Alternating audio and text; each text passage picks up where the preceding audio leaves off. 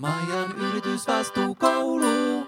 Muistan lapsuudesta koululainen lehden ja siinä olleen julisteen jääkiekkoilija Teemu Selänteestä maitolasin kanssa, ehkä jopa maitoviiksissä. Ne parin desin maitopurkit, joita oli evänä kouluretkillä, ja yleisen hyvän Let's Go maitomeiningin. Koululaisessa oli myös mäkihyppäjä Toni Niemisen juliste, jonka mun isoveli Late laittoi kiusallaan jääkaapin oveen, vaikka mä en oikeasti edes ihailu Toni Niemistä. Provosoiduin. En muista mainostiko Toni Nieminen maitoa. Mun on pitänyt jo vuoden verran puhua teille siitä, mitä kauramaitoa pitäisi ostaa, mutta koska kirjoitan teille toiselta mantereelta, niin näillä aina vähän kestää. Onneksi tämä on Maijan yritysvastuukoulu, eikä Maijan yritysvastuuuutiset. Mä oon Maija. Sellainen pieni varoituksen sana, että jos oot just köllähtänyt sohvalle, vatsa täynnä paistia ja herkkopöydän juustoja, niin jotain kiusallisia tuntemuksia tai puolustusreaktioita voi olla luvassa. Hyvä puoli tässä mun verkkaisessa tahdissa on se, että sanottavaa kertyy. Sillä tämän mun alkuperäisen kysymyksen lisäksi tässä on ehtinyt tulla lisääkin kommentoitavaa. Toimittaja Suvi Auvinen kirjoitti elokuussa blogin Faktan tarkistus, kaataako Outli sademetsiä? Ah, iloiset lehmät kirmailemassa maitopurkin kyljessä. Joo, rakkaus maitoon on kulttuuriperintöä.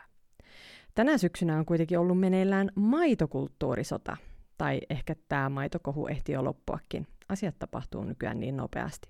Huhhuh, aloitetaan kronologisesti. Yhtenä aamuna sen tajusin, kun kiireessä kaadoin maitoa pikakahviin, että saisin kupillisen hörppästyä nopeammin. Olin ostanut vierasta varten kasvikahvimaitoa, mutta en Outlin ikaffea, kun siihen oli linkitetty jotain epämääräistä.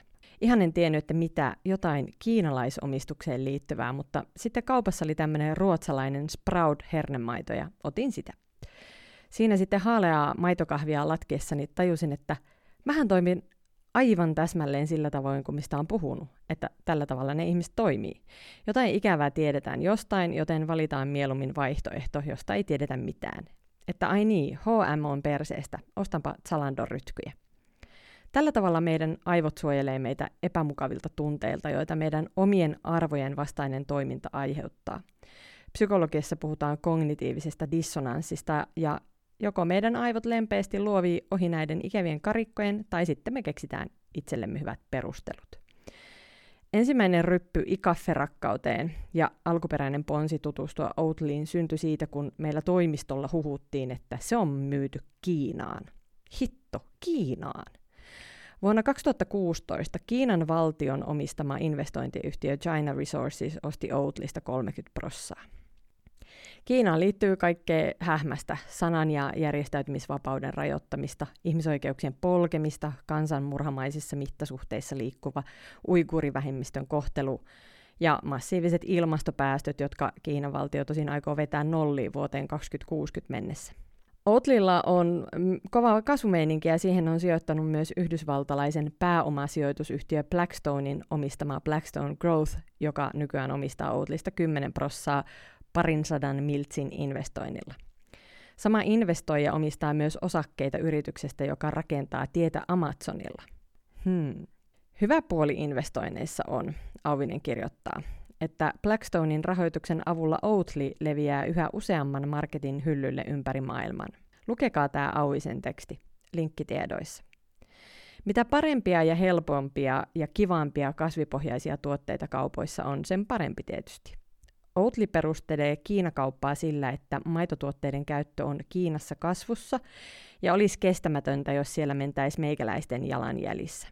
Paras olisi tietysti, että kiinalaiset, jotka ei ole perinteistä maidonjuoja kansaa, ei alkaisi juomaan maitoa nytkään. Toisiksi paras vaihtoehto, että jengi alkaa lipittää Oatlia. Yhdysvaltojen markkinoille maitokanistreilla lotraamisen keskelle onkin ihan perusteltua rynniä tarjoamaan vegevaihtoehtoja. Auvinen linkkaa jutussaan World Economic Forumin artikkeliin, jossa kasvimaitojen kulutuksen kerrotaan kasvaneen Yhdysvalloissa hurjasti ja sulattaneen tavallisen maidon myynnistä miljardiin. Jutussa kerrotaan kyllä myös, että kasvimaidon myynti on lisääntynyt dollareissa ja samaan aikaan raakamaidon hinta on laskenut. Toisessa lähteessä taas kerrottiin, että kasvimaidon myynti on kasvanut Yhdysvalloissa 5 prossaa ja tavanmaidon myynti pysynyt ennallaan.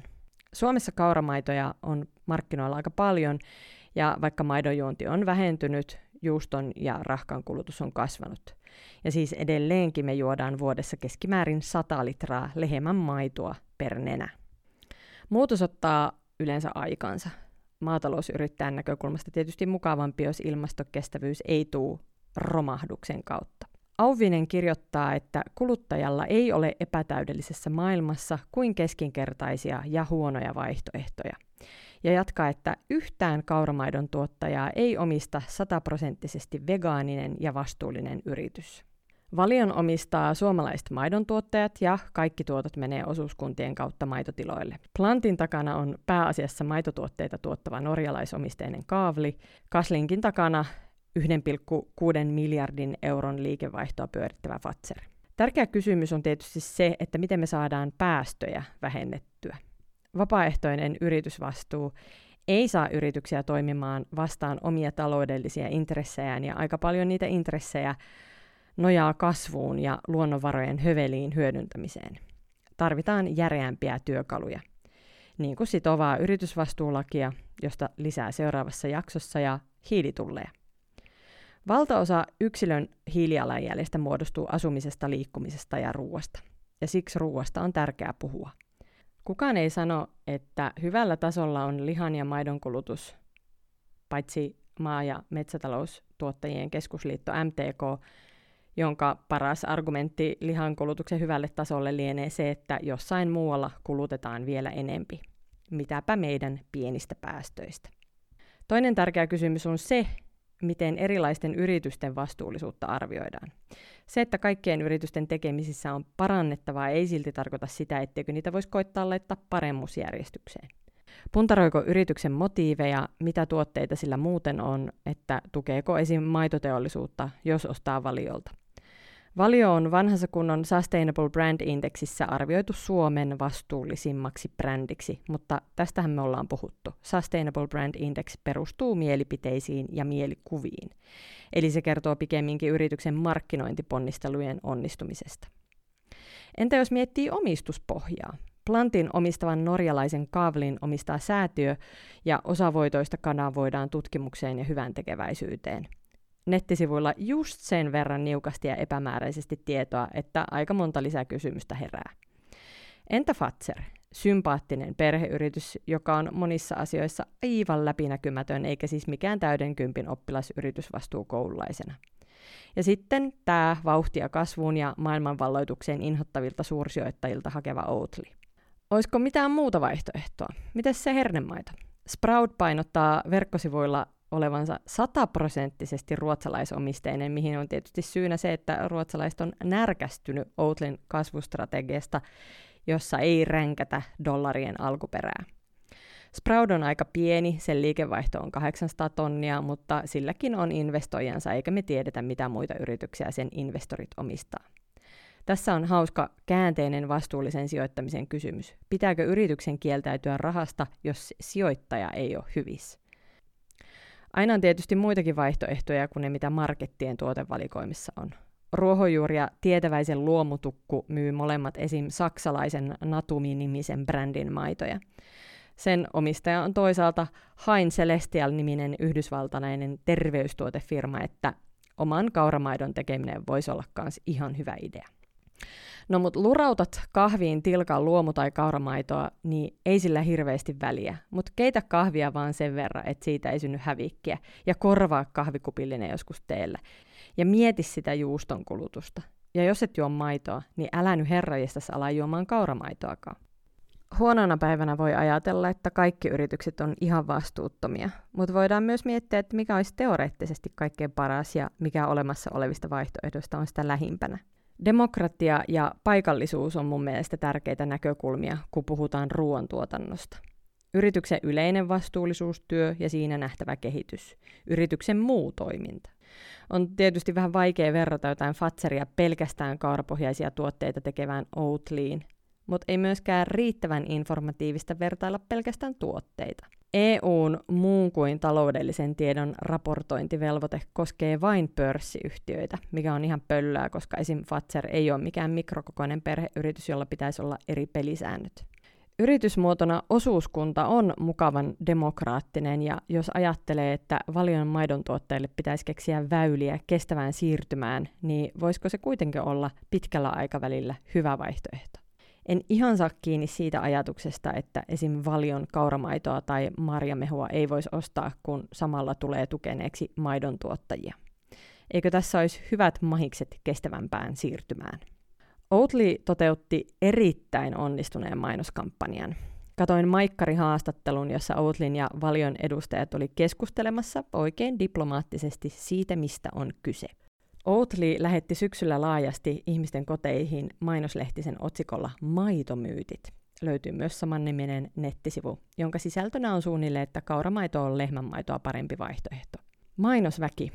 Nene on ovelia, vievät muakin kuin pässiä narussa. Minäkin puhun maitosodasta. Ei näin näkyvää kampanjaa saisi, jos puhuisi vaan päästöistä tai eläinten hyvinvoinnista. Ei millään. Vähän niin kuin me kerrottiin syksyllä hyviä uutisia ränkää brändin tuloksista, eikä tullut yhtään telkkarinäkyvyyttä. Viime vuonna tulokset oli Epic Fail ja Eetti A-studiossa ja aamutelkkarissa. No siis, mediat tarttu tähän ilmiöön, tai niin kuin Euroopan historian professori Laura Kolbe kommentoi Twitterissä hälyyn. Ylellä kirjoitettiin, että kaurajuomayhtiössä ollaan luonnollisesti tyytyväisiä kampanjan saamaan huomioon. No shit. Maidon ja lihan kulutusta pitää vähentää. Tämä on valiosta ja Outlista riippumaton seikka. Outli haluaa saada ihmiset korvaamaan lehmänmaidon tietysti kauramaidolla, eikä varmaan erityisesti toivo, että ihminen vaihtaa maitolasin vesilasiin.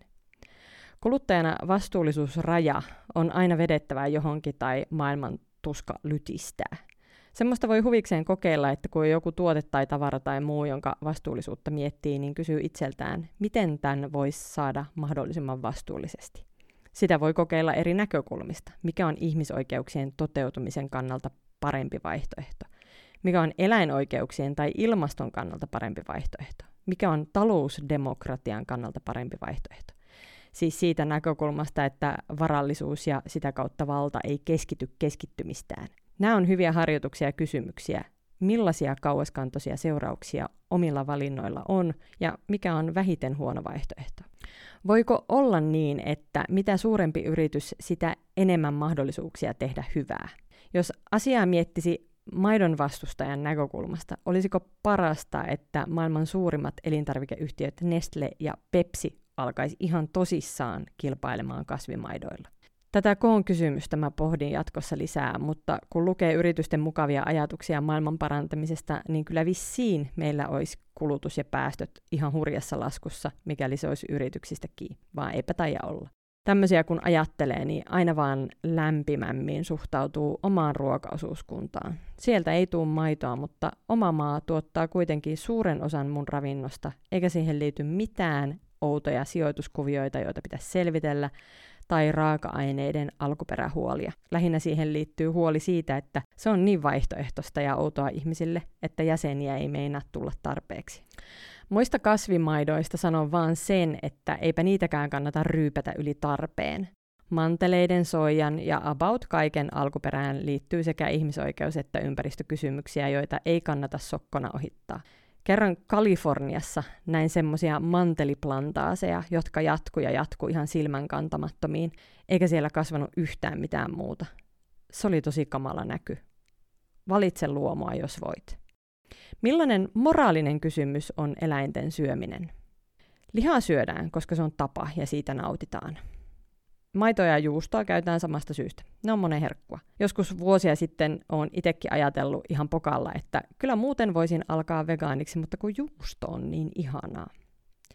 Kun lihaa syö, niin samalla tietysti täytyy hyväksyä se, että eläimen täytyy kuolla. Ja sama homma maidon tuotannossa. Osa vasikoista, mullikat, kasvatetaan lihaksi.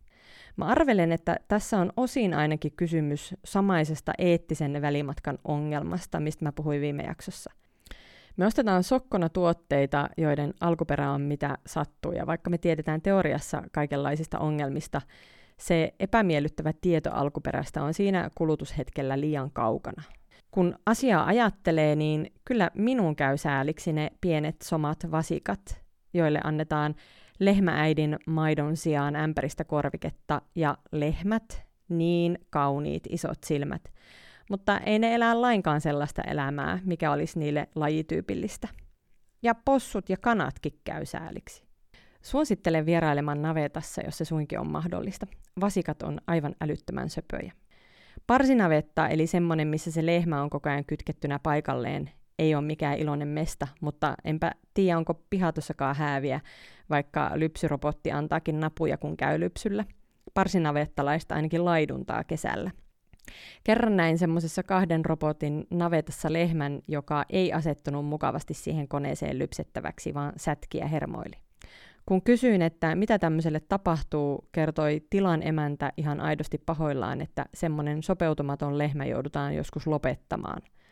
Muistan miettineeni vähän dystooppisesti, että yhteiskunta on yksi iso navetta, jossa moni ihminen ei oikein asetu nätisti siihen robotin lypsettäväksi. Mutta siis en ollenkaan ajattele, etteikö maito- tai lihatilalliset olisi ihan ystävällisiä niiden eläimille. Tunnen maitotilallisia ja tiedän, että lehmät tunnetaan nimeltä ja niitä taputellaan ja pidetään niin hyvänä kuin vaan suunkin pystytään. Ja siksipä tässä keskustelussa pitää myös ottaa huomioon näiden ihmisten toimeentulo ja ne valtavat investoinnit, joita tiloilla on tehty. Ihmisetkin tarvii myötätuntoa siinä, missä eläimet. Tunnen myös muutamia semmoisia lehmiä tai nautoja, joiden tehtävänä on hoitaa perinnemaisemaa, eli kesät ne luuhaa ulkona eikä niitä syödä tai lypsetä ihmisen ravinnoksi. Jos olisin lehmä, niin kyllä valitsisin semmoisen elämän. Arvatkaapa, missä ne lehmät on. No meidän luomuruokaosuuskunta omamassa tietenkin. Valkoisia, mustaturpaisia Lapin lehmiä. Suomalainen naudan alkuperäisrotu. Luonnon monimuotoisuus on sellainen kysymys, että hyvinkin voisi olla vähän lehmiä ja lihakarjaa ja harvakseltaan niitä voisi vaikka syödäkin, mutta ei tämä nykyinen meininki kestä kriittistä tarkastelua oikein millään mittarilla. Joskus aika useinkin, kun mun tulee tyhmä olo, niin kuuntelen tai luen itseäni viisaampia ja saan siitä hetkeksi kirkkautta mieleeni. Esseisti Antti Nyleen kirjoittaa valituissa esseissään Siltalan erikoiset osa kolme, Siltala, lihasta ja maidosta, lihansyöjien tyranniasta ja sukupuolipolitiikasta. Onko niin, että maailmassa eläin ja nainen on samalla tavalla alistettu haluttavaksi ja käytettäväksi lihaksi? Lainaan Nyleeniä. Viherpiipertäjien tulee perustella tekonsa ja näkemyksensä, muiden ei. Vaikkapa tämä essee kannattaa kuunnella tai lukea, mikäli haluaa laajentaa näkökulmiaan lihaan ja maitoon. Vaan ei sotaa ilman rauhaa ja rakkautta. Mistä tulee suomalaisten rakkaus maitoon? Suomessa sata vuotta sitten ruoka oli niukasti ja valikoima yksitoikkoinen. Kuuntelin liikuntatieteellisen seuran podcastia, jossa puhuttiin urheilijoista, ruokavaliosta, ruokakulttuurista ja ympäristöstä. Toimittaja Jaan Erola haastatteli siinä ravitsemustieteiden professori Mikael Fogelholmia. Hyvä keskustelu löytyy myös tekstinä. Ö, olisi hyvä syödä terveellisesti ja ympäristöystävällisesti. Eihän se nyt niin vaikeaa voi olla. Vai onko? Me saatiin Suomessa ekat ravitsemussuositukset 30-luvulla. Nobelisti A.I. Virtaselta. Aikanaan Valion tutkimuslabran johtaja Virtanen, kovan luokan tekijä, oli myös kiinnostunut ravitsemuksesta. Maidolla oli tärkeä rooli, koska se on ollut 30-luvun niukkuudessa ravitsevaa ruokaa. Maitoa, piimää, viiliä, pottua ja ruisleipää. Ravintosuositukset muokkaa ruokakulttuuria ja toisinpäin. Fogelholmin mukaan ravintosuosituksia ei voida tehdä niin, että niissä esimerkiksi sanottaisiin, että maitoa ei saa käyttää. Koska suurin osa suomalaisista käyttää runsaasti maitoa, niin olisi ihan epärealistista tehdä suositus, jossa sanotaan, että teidän ruokavalio on ihan väärä. Ravitsemussuosituksissa on lihavalmisteista ja punaisesta lihasta, että niitä ei tulisi käyttää enempää kuin 500 grammaa viikossa. Nesteistä ohjeellinen juomien määrä on päivässä litra-puolitoista ja ruokajuomaksi suositellaan vettä, kivennäisvettä, enintään prosentin rasvaa sisältävää maitoa tai piimää. Maidon korvaamiseen annetaan lupa käyttää kalsiumilla, D-vitamiinilla ja jodilla täydennettyä soija- tai kaurajuomaa. Suositusta ryyditetään vielä viisailla juomavalinnoilla. Nauti mieluiten rasvatonta maitoa, piimää, maustamatonta tai vähän sokerista jogurttia. Ja lisäksi tämä oiva neuvo. Opettele lukemaan juomien pakkausmerkintöjä. Suomen ympäristökeskus julkaisi syksyllä paperin, jossa se vaatii ekologisuuden vahvistamista ravitsemussuosituksissa ja koko ruokapolitiikan muuttamista. Syken mukaan ruokavalion ilmastovaikutuksia voitaisiin pienentää 40 prosenttia sillä, että ruokavaliosta karsittaisiin liha- ja maitotuotteita. Kestävään ruokavalioon kuuluu kasviksia, palkokasveja ja kalaa, jotka auttaa hillitsemään ilmastonmuutosta. Itämeren ja sisävesien rehevöitymistä sekä luonnon monimuotoisuuden köyhtymistä. Vähemmän kotieläintuotteita, kuten naudan ja sianlihaa sekä maitotuotteita. Syke sanoo, että pitäisi vähentää, THL sanoo, että hörppää maitoa.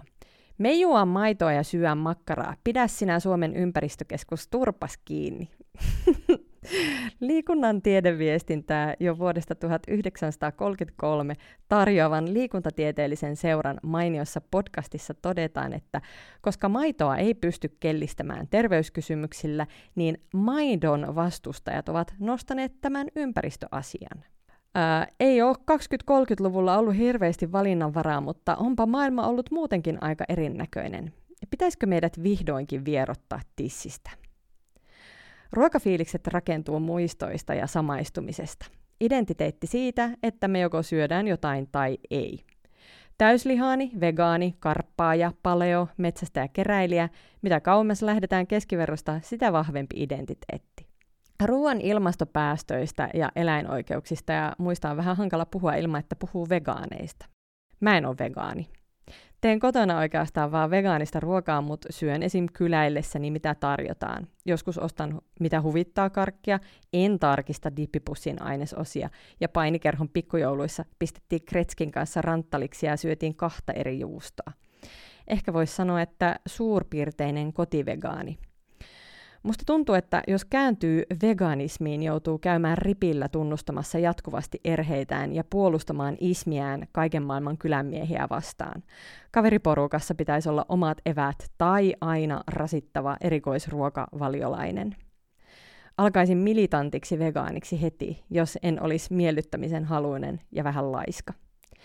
Ravitsemuksen asiantuntija Fogelholm sanoi, että jos tavoitteena olisi, että kaikki suomalaiset alkaa vegaaniksi, niin se olisi sama kuin että kaikkien suomalaisten pitäisi juosta maraton.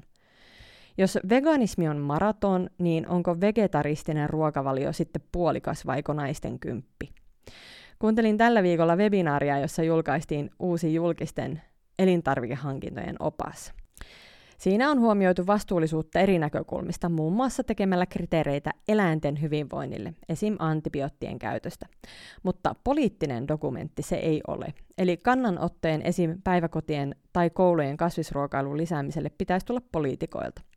Ja näistähän on hyviä esimerkkejä. Muistatte ehkä viime syksyltä Helsingin kaupunginvaltuuston päätöksen lihan ja maidon vähentämisestä. Hesarissa otsikoitiin, mitä ihmettä Helsingin poliitikot päättivät. Lihansyöntiä ja maidonjuontia pitää vähentää, mutta kukaan ei tiedä kuinka paljon. Valtuuston keskiviikkoiltana tekemästä päätöksestä syntyi omituinen näytelmä. Voidaan kaikki hetki miettiä niitä edestakaisin sinkoilevia argumentteja puolesta ja vastaan. Oikeus lihaan, kasvisruoka ei maistu. Yllättävän vaikeaa tästä tehdään. Semmoista valtakunnan auktoriteettia ei taida enää olla, että nyt kaikki suomalaiset AI Virtanen käskee syömään enemmän kasvista. Juha Mieto muuten jossain mainoksessa makustelee jotain kaurajugurttia tai semmoista ja myhäilee. Hetkinen, onko urheilijat nykyään vegeruan airueita? Ravitsemustieteilijä Fogelholm arvelee, että muutos, mikä voi tapahtua, on, että jengi siirtyy punaisesta lihasta siipikarjaan ja sitten kalaan. Lähivuosikymmenien aikana enemmän ja enemmän, mutta tämmöistä muutosta ei kuulemma nähdä väestötasolla. Makuasioista voi kiistellä, mutta tämä keskustelu menee aina tunteisiin. Puhutaan niistä. Linkkaan teille kaiken muun lisäksi BBCn jutun, jonka otsikossa sanotaan vapaasti suomennettuna, että ihmiset rakastaa valittaa siitä, miten ärsyttäviä vegaanit on. Ja että yhtä paljon vihamielisyyttä kohdistuu vain huumeiden käyttäjiin. Ai kauhea! Sosiaalipsykologi Hank Rotgerber arvelee veganofobian syyksi sitä, että vegaanit laukaisee meissä lihaparadoksin tai moraalisen skitsofrenian. Siis sellaisen, että jos me syödään kanipataa ja samaan aikaan pajataan jotain mukavaa lemmikkipupua, niin se aiheuttaa kognitiivista dissonanssia. Ja siitä selvitään vaientamalla epämukavat ajatukset tai järkeilemällä homma parhain päin – kun perustelee, että liha- ja maitotuotteiden kuluttaminen on oikein, on melkein pakko nähdä vegaani pahiksena. Tutkimuksessa vegaaneihin onkin liitetty tämmöisiä sanoja. Outo, röyhkeä, saarnaava, militantti, tiukkapipoinen, tyhmä ja sadistinen. Meillä on selkeät ravintosuositukset sykeen ilmastopainotuksilla, mutta meille myös tykitetään jatkuvasti toisenlaista viestiä. Käsi ylös, kuka on nähnyt viimeisen viikon sisään jonkun mainoksen, missä on ollut lihaa tai maitoa. Mitä vähemmän mä käytän eläinperäisiä tuotteita, sitä enemmän mä ajattelen eläinten kärsimystä. Ja tämähän on ihan loogista, jos asia ajattelee yhtään tarkemmin. Elämää pelkän kuoleman takia ei voi ajatella kauhean paljon, jos haluaa nautiskella, ellei ole ihan turtunut, tunteeton tai sadistinen vegaani. Mainostamisen tavoitteena on lisätä jonkun tuotteen menekkiä, mutta mainokset myös ylläpitää ja muokkaa ruokakulttuuria. Koska kaikki tietää, että pitäisi syödä kasvispainotteisesti, ei terveysargumentteja voi käyttää mainonnassa niin kuin ennen. Pitää vedota tunteisiin ja mennä identiteettiin. Mun somessa on noussut vahvasti esille vaikuttaja Nata Salmelan yhteistyö MTKn kanssa. Heillä on tämmöinen Syö hyvää Suomesta kampanja, jossa rakennetaan lihalle brändiä nuorten kaupunkilaisnaisten ruokana. Kohderyhmäksi on siis oikeasti määritelty alle 35-vuotiaat naiset. Kaupunkilaisen lisäsin omasta päästäni, koska kaupunkilaiset 35-vuotiaat ja alle naiset on niitä, jotka muuten kuluttaa vähiten lihaa. Tai niin luulin. Ylen ilmastojenni teki tammikuun lopulla juttua lihankulutuksesta. Siinä haastatellaan tämmöistä 35-vuotiasta jyväskyläläistä Olivia Toivasta, joka kuuluu lihansyöntiä eniten vähentäneiden ryhmään. Hän asuu yksin Keski-Suomessa ja on yli 35-vuotias. Ajattelin, että alle 35-vuotiaat uusmaalaiset sinkut, ehkä pariskunnat, vegeilis, mutta ilmeisesti alle 35-vuotiaat uusmaalaiset on paikotelle jopa lisänneet punaisen lihan ja kanan kulutusta. Tutkija Kristiina Aalto on selvittänyt, että nuoret sinkkumiehet syövät jopa kaksi kertaa niin paljon lihaa kuin nuoret sinkkunaiset, ja muissakin ikäryhmissä ero on nähtävissä. Tästä miesten syvemmästä lihasuhteesta tulee väistämättä mieleen Antti Nyleen provokatiivisine väitteineen. Miehistä voimaa pidetään yllä lihansyönnillä, ja niin kauan kuin eläinten syönti on täysin hyväksyttyä, on ihmisten raiskaaminen melkein hyväksyttyä. Mitä tästä MTK ja Nata Salmelan yhteistyöstä tai kaikesta muusta lihamainonnasta sanoisi? Salmela ei juuri perustele tai mieti oikeutusta. Hän kertoo olevansa sekasyöjä ja kulinaristi, jolle ruuassa tärkeintä on maku. Suomalaisesta lihantuotannosta hyvinä seikkoina nostetaan esiin eläinten hyvinvointi ja lihan laatu. Lainaan Salmelaa. Suomessa ei esimerkiksi typistetä lainkaan possujen saparoita. Kotimaisissa broilereissa ei ole ollenkaan salmonellaa ja suomalainen pihvi on voittanut useampana vuonna maailmanmestaruuden laatunsa vuoksi. Toki voisi ajatella, että nämä pitäisi olla ihan ehdottomat minimiedellytykset kaikelle kaupassa myynnissä olevalle lihalle, vai mitä? Ja toki voi myös kysyä, onko liha- ja maitotuotteiden markkinointia syytä rajoittaa – se, että porsaan saparoa ei ole typistetty tai että toisella eläimellä jossain on ahtaammat tai paskemmat elintilat tai että ennenkin on syöty lihaa tai että jossain toisessa maassa syödään enemmän lihaa tai että ei ne kärsi, on kehnoja perusteluja. Iltalehti uutisoi syyskuussa, että 80 prosenttia suomalaisista kokee elävänsä ympäristön kannalta täysin tai jokseenkin kestävästi. Tällainen tehokkaan ilmastopolitiikan tueksi käynnistetty Löytyykö yhteinen ymmärryshanke toteutti laajan kyselyn, josta ilmenee, että ihmisten tyytyväisyys voi olla melkoinen hidaste tarvittavalle muutokselle. 40 prosenttia vastanneista kuitenkin kokee toistuvasti tai melko usein ristiriitoja ilmastonmuutosta koskevien käsitystensä ja käytännön toimiensa välillä. Tämä porukka on muutosvoima. Iltiksen jutun lopussa siteerataan tutkija Jussi Vestistä, joka on muuten mun vanha opiskelututtuni. Ilmastotoimissa päästään parempaan lopputulokseen vahvistamalla myönteisiä tunteita. Ihmisten valintojen osoittelun sijaan keskusteluun pitäisi saada rakentavaa otetta ja toiveikkuutta. Tässä teille toiveikkuutta. Vain 16 prosenttia vastanneista ei kokenut mitään ristiriitoja omien kulutustottumusten kohdalla. Niin vähän. Nata Salmela kirjoitti blogissaan 2016 näin.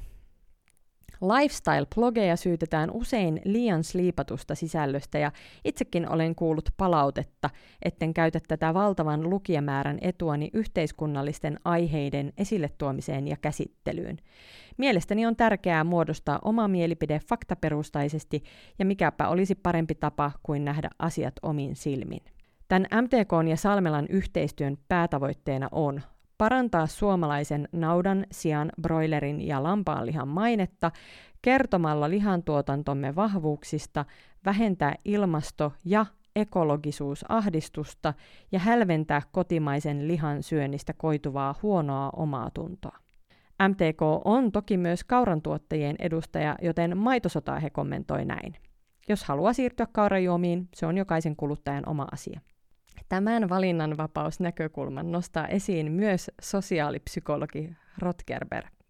Lihansyömistä toisin kuin veganismia ei pidetä ideologiana. Sitä ei pidetä edes valintana, koska kaikki syö lihaa. Mutta ilmeisesti ihan kaikki ihmiset ei siis syö lihaa enää hyvällä omalla tunnolla ja tarvitsevat nyt synnin päästön. Suomalaiseen ruokavalioon kuuluu liha ja maito. Tämä on vallitseva ajattelu, vegaani tuputtaa ideologiaa. Liha- ja maitotuotteiden käyttäminen on ihan tavallista ja järkevää, kiihkotonta. Tässä kauralatte-kysymyksessä on siis jotakin muutakin kuin, että minkä firman maito on ok. Yksittäisen ruoka-annoksen, ostoskorin ja kotitalouden lisäksi pitää tietysti tarkastella yrityksiä, maatalouspolitiikkaa ja koko ruokajärjestelmää laajemmin. Miksi me syödään sitä, mitä me syödään?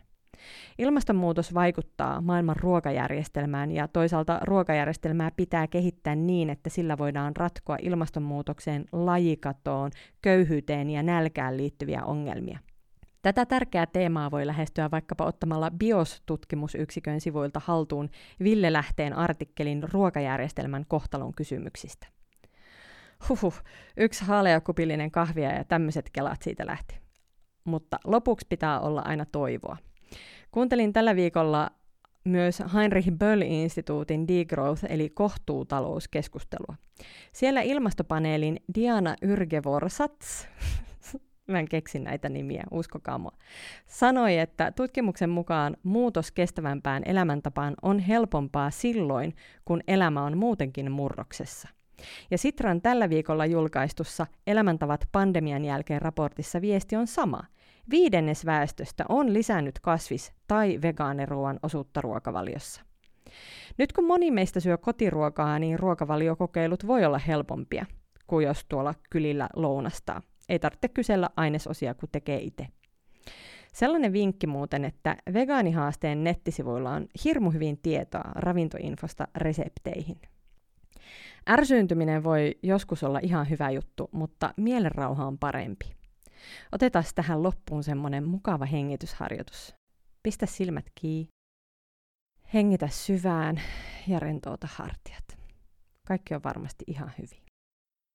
Palautetta saa antaa sähköpostilla osoitteeseen maija.lummeat.eetti.fi. Maijan yritysvastuukoulu. Tämän valinnanvapausnäkökulman nostaa esiin myös sosiaalipsykologi Rotberger. Rotgerber. lihan, suomi, lihan syömistä toisin kuin veganismia ei, ei pidetä ideologiana. Anteeksi.